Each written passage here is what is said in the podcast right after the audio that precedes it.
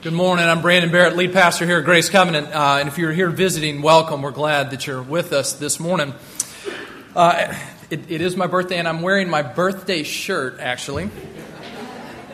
Uh, a year ago, our staff team gave me this shirt for my birthday, and t- today I was finally man enough to take it out of the box and put it on. My little daughter came and saw me, and she said, she, and she just started laughing in joy when she picked her favorite color. And my almost three year old son came up and said, Daddy, you're a girl. and I said, No, son, actually, men wear, you know, pink shirts. And he said, Well, if you put a skirt on, you'd be a girl. I left it at that. in any case, uh, welcome. We're glad that you're here. We're uh, in Mark chapter 5. We're studying this uh, semester a series on, on Mark chapters 1 through 9 and talking about the fact that in Mark we see a picture of Jesus who is the King who is come. And week in and week out, as we, we delve into Mark, we're looking to see how this King who has come uh, has claim on our lives, what he came to bring, what he came to do, how he came to change us. And so this morning we're going to be in Mark chapter 5, verses 21 through 43. Let me pray for us and then we'll jump right in. Let's pray. Father, we come to you this morning and, and ask that you would give us ears to hear.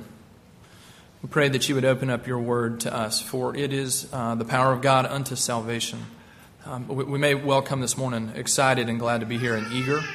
Many of us may come this morning not quite sure why we're in this room and not quite sure what to think about opening up the Bible and with no expectation that you would show up. Would you surprise all of us with your goodness, with your grace, and your immediacy here? We ask this in the name of Jesus. Amen. Mark 5, beginning in chapter 21, verse 21, excuse me. When Jesus had crossed again in the boat to the other side, a great crowd gathered about him, and he was beside the sea.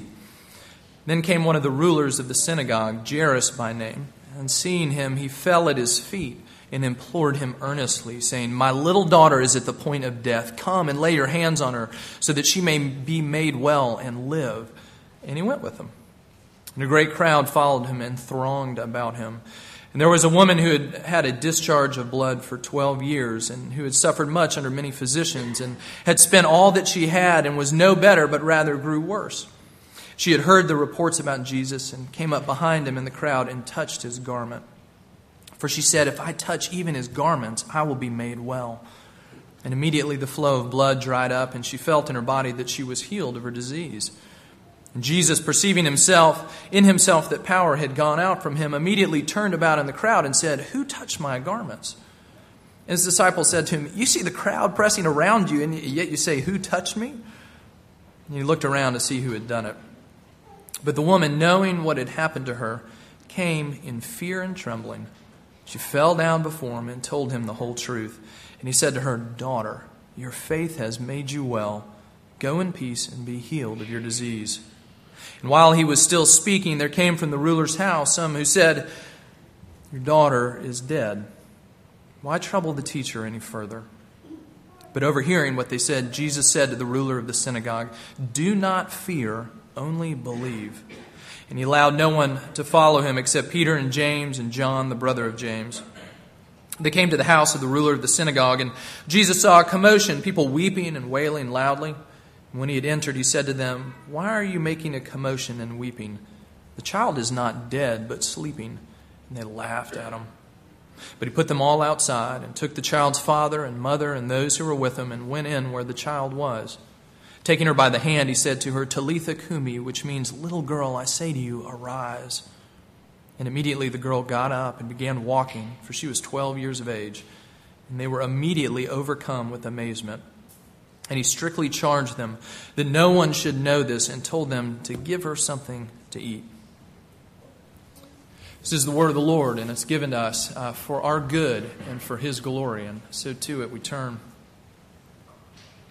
I'm struck by this story. Um, it, it, as vivid as, as many of the accounts are in, in Mark and, and in the other Gospels, uh, th- this strikes me as one of the most poignant as we see two people in incredible need coming to Jesus to come and somehow, maybe, possibly, just possibly, be able to meet them at their moment of crisis and moment of deepest need. And they, they both come in fear, wrapped in fear. We're going to see that this morning. But they come to Him, uh, turning from that fear in faith to Jesus. And So, what we're going to see this morning here in this passage that Jesus, the King, calls us to trust Him with our lives. And so to continuously turn from our fear to a growing faith in Him. We're always to be turning from fear into faith. And we see, we see that here in three ways. First, we're going to see the trap of fear, we're going to see the turn of faith, and the touch of the King that makes all the difference. Okay, first, the, the trap of fear. Again, we've got two people in the grips of fear here, and, and, and, and an incredibly um, vivid uh, and powerful story. First, we've got this woman who comes to Jesus in the midst of a crowd. It's, it starts off, the story starts off telling us about Jairus, and then it moves to this woman and comes back to Jairus. But this woman who's in the center of the story, uh, who has a physical ailment. She, she, all, the text tells us she's bleeding. The, the implication is here that she has an unstopping menstrual flow that has been going on for 12 years. Now, it's important that we get what's going on here in order to understand just how dire this woman's situation really was. For one thing, she's in a great deal of, of pain and has been for 12 years. If you look uh, at, at, what Jesus says to her when he heals her in, in verse uh, 34, he says this um, that he says, when, when she is healed, that, that uh, you are healed of your disease.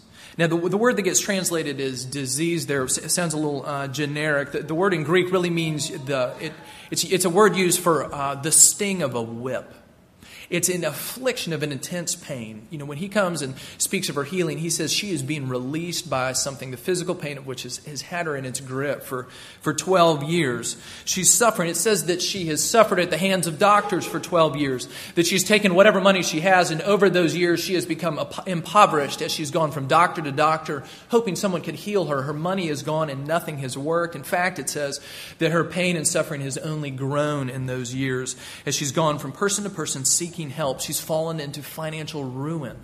Everything is falling apart for her. But for her, maybe even most damaging of all, she lived in a culture uh, where, if you were to go back and look in Old Testament law, especially in the book of Leviticus, you, you would see all these things for worshipers of God that they were to avoid in order not to be ritually, ceremoniously unclean. If you, could, if you touched a dead body, you became unclean and had to go through a purification rite. If you had bleeding like this woman did, you, you were unclean until it stopped, and you had to come through a purification rite in order to enter back into the normal worship of God's people. So for this woman, because it never stopped, for 12 years, she was not able to enter the temple of God. She wasn't able to worship with God's people. She was religiously on the outside, unable to hear the comforting words of her God as her people gathered together to worship. And the way uncleanness worked that culture is when uncleanness and cleanness came into contact, uncleanness always wins. You have a small child, you put clean clothes on them, and you send them out into the, into the mud in the backyard. Who's going to win? The, the mud does. And ceremoniously, it's, it, ceremonially, it's the same thing. So when an unclean person touches someone who is clean, they become unclean as well. Consequently, no one wanted to touch this woman for 12 years. No one wanted to get near her. No one wanted to be defiled by, by that. You see, she is in physical pain, but she's also in, um, she's socially dislocated. Everything about her life is fragmented because of this affliction that she has. Mark tells us all this because he presents her as she is, a woman to be rightly pitied. She has gone from disappointment to disappointment to disappointment. And she finds herself the edge of a very real trap of fear. Because for this woman, disappointment after disappointment after disappointment. What does it take for her to try one more time? To get up, hear that Jesus is in town, to hear that he's a great healer, to come into a crowd of people who don't want to get anywhere near you, to snake your way up through the crowd, and to come and touch Jesus' cloak just at the very hem from behind, thinking, if I just touch it, maybe this time I will be clean. Maybe this time I will be healed. Maybe. But that fear that she must walk through of, am I willing to face the possibility of disappointment one more time? But she goes. She comes next. To this moment, this crisis of fear. It was fe- it took it took her walking through fear to even get into this scene, but then she comes and she touches the cloak. She has what she has come for, this healing, and then Jesus turns around and says, "Who touched me?" And the moment of crisis for her has come. What is he going to do? Is he going to rebuke me, an unclean woman, from for coming and touching him, not only a clean person, but a holy person? Is he going to display for this whole crowd my entire life history and tell them exactly what my problem is? Am I going to be utterly exposed and ashamed? Why did I come? Is she going to listen to her fear or is she going to respond in faith? Second person in the story is this, this man, Jairus. On the one hand, we've got this woman who is a social outcast. She's uh, in poverty. She's at the very bottom of the social rung. And on the other end, we have Jairus, this very well respected man in his city. He was one of the rulers of the synagogue. He was the, the, the, religiously polished person. He's the person that his community would come to if they had a, a question about the Bible, about, the, about what it means to follow God, and, and ha- how to be in relationship with Him. He was, he was a respected member of community, an influential person. And he too comes to Jesus, and he too must face this fear that could potentially keep him away. Think about this. We have uh, this man in all his respectability, and yet here is this itinerant healer and preacher named Jesus who has come. Is he going to go to him too? What if Jesus is just a fraud? And he, the synagogue ruler, comes and embarrasses himself, throwing himself down at the feet of Jesus, asking for something that he can't provide. What if, uh, what if that causes the people around him in his town to, to lose respect for him, that he would lose the power and influence that he has.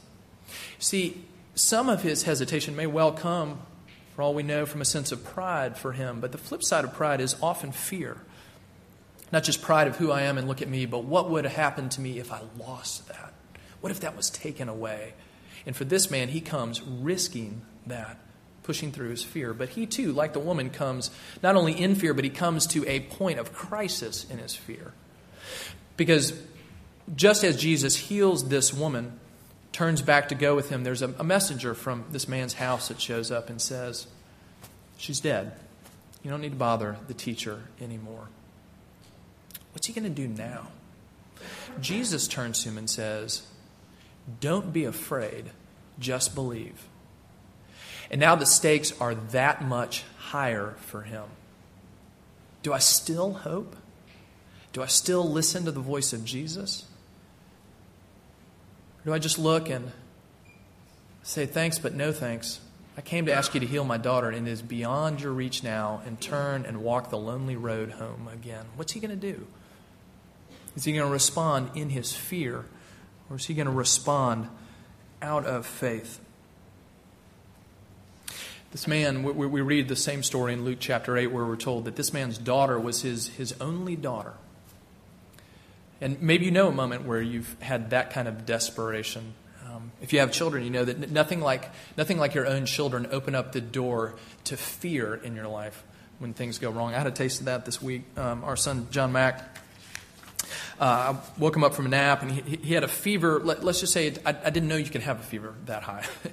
and still be conscious. So we rushed him to the doctor, and uh, my wife was away on an errand. She met me there, and we got to the doctor, and they, they were able to bring his fever down. Turns out he had strep throat and this unusually high fever, and he's okay. But I tell you that just to say I, I had that moment of it, but it, it had a it, it, it was softened somewhat. Because you know here I'm thinking you know uh, modern medicine is great. Like it's it's a it's a fever but the doctor's 10 minutes away like we're going to get there. There's you know this is going to turn out okay in the end. And it might not have. Sometimes it doesn't. But you know that sense we have of we have this sort of medical safety net that we usually feel pretty good about. But this guy none of that. His, his daughter is ailing. It says she is on the verge of death, and he knows that there is no hope for her unless something miraculous happens. He comes with all his fears right there in his hands. What's going to happen with these? And for either Jairus or this woman, they were on the verge of this trap of fear. Are, are we going to listen to our fears or are we going to turn, continue to turn to Jesus? Because the trap of our fears is that they will keep us from Jesus. The woman, when he turns and says, Who touched me? She could have just slid away through the back of the crowd, never coming face to face with him. When Jesus turns to the man and says, Don't fear, keep believing, he could have said, No, I'm done, and walked away. What about for you and for me? What are the things that we fear? Maybe that have us in, its, in their grip even now. Um, maybe, maybe they're financial fears. Things don't look good and we don't know how they might possibly even get better. Maybe they're job fears. Maybe we've lost a job and not so sure that God could ever provide. Maybe we desperately want a job and we're about to graduate and can God provide that? Maybe we're on the edge and we know we could be let go any day. Maybe it's just the fears of the relationships of your, of your life. Maybe you have this fear of what's going on in your own marriage, but you think this I don't need somebody to speak into my marriage. I don't need to open the door for that. Because what could happen then if somebody really knew what was going on? Or the fear of I can't admit my struggles. People knew this, they would run away. Afraid somehow that our past or even our present struggles are just somehow too dark and too deep for Jesus. So we're tempted to turn away. Maybe afraid of our doubts, our lingering doubts, even for those of us who name the name of Christ. Maybe you're afraid if you come and bring your requests and your needs, needs to God, all you're going to hear is radio silence, just nothing, nothing, as you call out. Because we too feel this trap of fear. But you see, the story doesn't end here. We see too, not only the trap of fear, but for these people, we see the turn of faith. Both for Jairus and for this woman, in, in, in the midst of their struggle and this crisis of faith, when they could walk away, instead they walk closer to Jesus. When he says, Who touched me? The woman, it says that she, with fear and trembling, that she does turn. And she comes and she tells Jesus the whole truth. And this man, Jairus, when Jesus says, Don't be afraid, just believe, he says, Okay. And he walks with Jesus back to his house. How do we do that? How do we do that when we find ourselves on that edge of fear? We know we're supposed to have faith. We know we're supposed to listen to Jesus. We know we're supposed to trust him. What does that look like? Well, let, let, let, me just, let me just lay out four things that I think we see working here in this passage. And by working, I mean at work here in this passage, as these people resist their fear and instead turn to Jesus. First, it involves us recognizing our need. If we're going to be a people who turn from our fear into Jesus, we must first recognize our need. Both Jairus and this woman were in a point of utter desperation. They knew that they had no resources that could possibly cover their struggle. This woman, she's out of money. She's been suffering for 12 years. No doctor can help. She has nothing that might be able to bring her healing and reintegration with the people around her until she hears about this Jesus. And she meets him when he uh, turns and says, Who touched me? She recognizes her need and that she has nowhere else to go. And so she leaves her fear behind and she turns. And Jairus, too. He comes asking for healing for his daughter, and it, all hope seems to be lost. He came desperate, and now he is beyond desperate. And he knows that there is nothing in his power that he can possibly do. And out of his poverty of ability, an ability to control his situation, an ability to make his own life work and his daughter's, he turns to Jesus. And here's the thing if you don't or won't recognize your need for Jesus, then you might come to him as an, ex- an inspiring example or a great leader, a great and clever teacher, but you'll never come to him as Savior, as Son of God, as King. You will never know him like that. You will never connect with the real Jesus.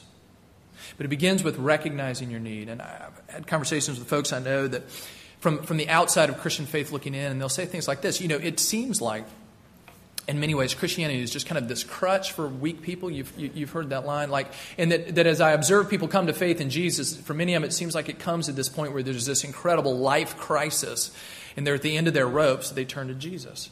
And, yeah, that's the way it actually happens a lot. Because there's something about having to get to that point in life where we realize we are at the end of our own rope that we will finally turn and hear the voice of Jesus. And many people, and maybe many of you, first came to faith at that kind of juncture in life where you knew that Jesus was the only hope that you had. But one of the things that you find over the years of walking with Jesus is you never really leave that place. Now, the crises might not seem as acute and as big as they did early on in your walk in faith. We all have different uh, severe crises that come at different periods in our life. But people walking with Jesus over the long haul, maybe you've known folks like this where you look at them and they seem to have this just incredibly deep trust in Jesus.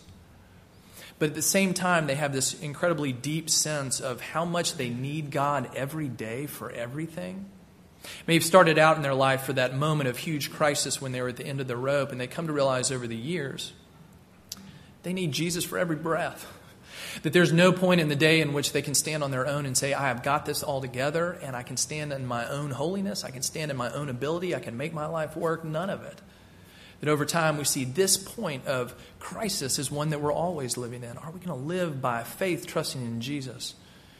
Or continue to try to camp out in our own meager resources that just don't live up to the job? See, this first part of turning to faith is recognizing our need. Second thing we see here is that we must listen to his voice. And we see that very literally here. Jesus speaks to this woman. He says, Turn around, come. Who, who was it that touched me? Come here. And for Jairus, he hears Jesus speaking to him Don't be afraid, only believe. And for us here in Scripture, we too hear the voice of God speaking to us. Will we listen? Will we believe? There is no way to move from fear to faith unless we listen to the voice of God as He speaks to us. Third thing, be that we learn from those around us, that we're not in this together. You see what brought this woman to Jesus in the first place? She heard reports about Jesus, that he was this incredible healer, and that convinces her to come. And then Jairus knows Jesus' reputation, so he comes to Jesus as his last ditch effort. And then when Jairus is in the middle of this moment of crisis, when his daughter has died, and Jesus speaks to him and he says, Just believe where is he going to get a picture of that belief? Mark is doing something, he's using a literary technique that the commentaries actually call this as sort of pedestrian as it sounds. It's the Markan sandwich. And in the Markan sandwich, it happens periodically in the book of Mark, where, you're ha- where you'll have a, a, story that's, that's interwoven together, that it'll begin with one thing, it'll shift to something else, and it'll come back. Okay, so we got bread on both sides of the story of uh, Jairus, and the jam in the middle is the woman who is being healed. And that, that literary technique focuses us. Mark wants it to focus us on the, on the moment of change for this woman. You see, she turns when she hears Jesus' voice, and what does she find out in response? What does she hear from Jesus next when she says, I'm the one? And she tells the truth. She hears Jesus say this to her Your faith has healed you. Go in peace. Faith at work right there, turning away from fear and into trust in Jesus. And so when we get to Jairus, Jesus says, just trust me, it's like he's saying that. Like he's saying this, like she did. Do you see what she just did? You do the same thing. Trust me. You can trust me. We, like Jairus and this woman, must learn from those around us. As we hear the stories of God's goodness in other people's lives, as we hear others speak to us and remind us of the truth of Scripture, that we need to hang on because God is hanging on to us, that He will show up, that He will bring whatever we need. We learn from those around us. And then finally, recognize your need, listen to His voice, learn from those around you, and then finally, trust His timing as you walk through the story, if, if you're really thinking or reflect a little bit, you, you see how seemingly backwards Jesus' priorities are here? I mean, both these are incredibly serious situations, but on the one hand, you've got this woman who has a chronic disease. She's been suffering for 12 years, and it is horrible, and it is meant for us to feel that way, but we have to say this, right? You can suffer for one more hour. Because we've got this other girl who is on the verge of death. You see, you've got a chronic problem in immediate life threatening danger. And if Jesus were like any uh, doctor, he would say, Okay, hold on a minute. I'm going to be right back, and let me go take care of this first because she's about to die. And Jairus knows that. He comes and he grabs Jesus, and Jesus says, I'll come with you. And then before they take 10 steps, what happens? The crowd's pressing around, and Jesus stops. And he says, Who touched me? You can imagine Jairus. Who cares who touched you? My daughter is at home dying. And Jesus takes his time with this woman. And by any other accounting, Jesus' sense of timing is all wrong. And it proves itself to be. He stops with this woman, and, and, and, he does take advantage of this moment to provide what maybe no other moment would have for her a public recognition of her healing, that everyone would know that she is now clean, that she might come back into the community of her people that she might come into a personal encounter with Jesus right then and there. So he stops for it and he turns, and it's suddenly too late because the daughter has, in fact, died. You see, his worst fears, Jairus' worst fears, are realized. Jesus, if you don't come, if you don't come right in the nick of time, all will be lost. And he doesn't. He doesn't heal his dying daughter, and yet at that very moment he turns to him and says, Still, don't fear, believe. What about for you and I? Those places in life where we struggle and God's timing seems to be so incredibly off. Where is that for you right now in your life? Where does it seem that God must have forgotten you, that He's hiding, that He won't show up in time? Maybe you look around and you're giving it your best, but your marriage just isn't improving fast enough, and you don't know if you can hang on. Maybe your job search is dragging on too long, well past when you were supposed to have a job on your own calendar. Maybe your biological clock is ticking and God just doesn't seem to care. Where is Jesus moving too slowly for you? Will you learn to trust His timing even in that? Because again, you see, we are people who always live in our need for Jesus. We are at every moment faced with situations, big and small, where we must turn away from our fears and follow Him in faith, even when we have no idea what He is doing, just as Jairus certainly didn't. Jairus isn't left there, and this woman's not left needing to be healed. The third thing we see here is the thing that makes all the difference the touch of the king the touch of the king. Uh, Elizabeth and I watched a, a, movie this week called The Invention of Lying. Some of you might have seen this. Let me tell you a little bit about the story. The, the setup of this movie is uh, that this kind of an alternate universe that looks just like ours, except that humankind has never developed the ability to lie. Nobody can say anything that is not true. And most of them seem uh, just unable to not only not say a lie, but keep themselves from saying the truth, even at the most socially unacceptable moments. Uh, it's so much so that there's no fiction. There, there are no made up movies in their world because that's too much. Clo- that's too close to a lie. Instead, movies are uh, these these scenes. You go sit down in theater and you watch a guy sitting in a chair, very respectable, reading a transcript of a historical event, and and that was sort of their entertainment.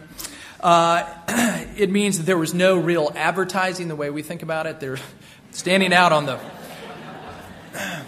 Apologize to my brother in law who's in that business. But uh, sorry, you're out of a job. There's, uh, they're standing out on the street corner and a bus comes by. You know how buses have the, the placards on it? So a bus comes by and there's a, a sign on it and it says Pepsi for when they don't have Coke. but, but this world with no this world with no line, it, I mean, it, it finds its, its sort of sharpest commentary here.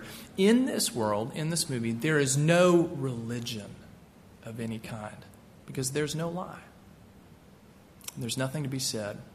And so, this, the, the main character in this movie, he somehow, in, the, in a moment of desperation, he, his, uh, his brain sort of rewires and he figures out how to say something that's not true. And then he keeps doing it, and everyone takes him at face value because there's no such thing as lying. And then one of the most poignant scenes in the movie, he's sitting in the hospital next to his mother who is dying of a heart attack. And the doctor comes up and says she's not going to live through the night. And she begins to talk to her son, and she says, I am so scared. Because when I die, there is nothing, just oblivion, no more existence. It is all over. And he just sits there with the weight of that reality. And then you see his eyes kind of light up. And he says, Mom, that's not true. It's not true. When you die, you are going to go to a beautiful place. And when you go there, everyone you've ever loved will be there too. And you will be happy. And you'll be able to run like you did when you were a kid. And everyone there gets their own mansion. And she smiles and she closes her eyes and she passes away. He looks up. And the doctor and three nurses are standing there looking at him and they say, Tell us more about this place. And he becomes instantly worldwide famous as this man who has this word from above that there is hope and everyone believes it. And all the time, the punch of this movie is that he's walking around knowing that it is a complete lie. And at the end, as he marries the girl he's supposed to marry, he admits the lie and walks away from it, leaving this empty world, devoid of hope. What's different in this story? Is these people face this trap of fear. And as they st- instead make this turn to faith, what makes the difference for them? The touch of Jesus. Not just this word from above that may or may not be true, not just this pie in the sky hope, not just this um, irrational belief that maybe there's some good guy up there that's going to take care of me in the end. Instead, what do they see? Jesus, God Himself in the flesh, who comes down into this little village and walks straight into the catastrophe of these two lives in order that He might bring the healing touch of God Himself to work here. She reaches out and touches the hem of the garment and she gets what she wants, she's healed. But then she finds out that Jesus actually wants so much more for her than just that. Because Jesus doesn't let her slink off into the crowd. He says, Who touched me? And when she turns and comes and tells him the truth, it is then that she hears these words Your faith has healed you. Go in peace. See, she came wanting an anonymous healing, and Jesus came wanting to encounter this woman and change everything for her. Not just send her away with a healing, but send her away with an entire new life that has come into contact with God Himself. And for Jairus, he too, as he comes in his desperate need, comes looking for Jesus to come and say the word over his daughter and heal her. Jairus doesn't get what he asked for. Did you notice that? Jairus came to Jesus because he had a sick daughter that he wanted Jesus to heal, and Jesus doesn't. Instead, she, like the woman, gets so much more than she asked for. He came seeking healing, and instead, Jesus comes and gives resurrection. New life. This girl raised from, raised from the dead, not simply healed of what had sickened her. Camper and I occasionally quote from uh, our kids' Bible, the, the storybook Bible that we both use with our families. Um, and this scene is uh, one of the most powerful in that whole Bible. Um, Camper and I laugh that we cry every time we read this, but here's what happens when Jesus comes into the room of this little girl. It says this Jesus walked into the little girl's bedroom, and there, lying in the corner, in the shadows, was the still figure. Jesus sat on the bed, and he took her pale hand. Honey, he said, it's time to get up. And he reached down into death and gently brought the little girl back to life. The girl woke up rubbed her eyes as if she just had a good night's sleep, and she leaped out of bed. Made the difference for this woman, for Jairus, and for this girl. They come and find not just comforting words from Jesus, but the touch of Jesus coming in, breaking into their lives, and making everything different. And when we turn in faith to Jesus, whether the first time or at every moment in our lives as we need Him, we find that Jesus also. Not, some, not simply something that Jesus provides, some service that He's intent to give us, but we find Jesus Himself, intimate personal connection with Him. That is what God has come to bring us in the person of Jesus, more even than we are asking for, more than we bargain for. That's what happens for Jairus this bleeding woman, for Jairus' daughter, and is what Jesus comes and brings us to. Let, let me close with this, with, with these words from Ephesians chapter 3. Paul says this to the church, to people like us, people in need of this kind of faith and this kind of hope. He says this I pray that out of the glorious riches he may strengthen you with power through the Spirit in your inner being, so that Christ may dwell in your hearts through faith and I pray that you, being rooted and established in love, may have power, together with all the saints, to grasp how wide and long and high and deep is the love of Christ, and to know this love that surpasses knowledge, that you may be filled to the measure of all the fullness of God. Now, to him who is able to do immeasurably more than all we ask or imagine according to his power that is work within us, to him be glory in the church and in Christ Jesus throughout all generations, forever and ever. Amen. Paul ends praising God because he says this God is able to do more than all we ask or imagine. He comes to bring us himself, and he does it.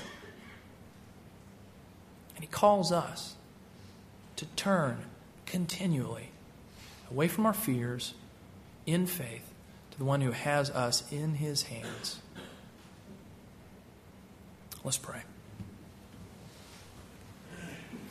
Father, we thank you that you are so tender with our fears and that you don't abandon us to them and you don't reject us because of, because of them, but you call to us. Come out and grab a hold of us. And you did that so tenderly with this woman, with Jairus, with his daughter. Would you continually do that with us?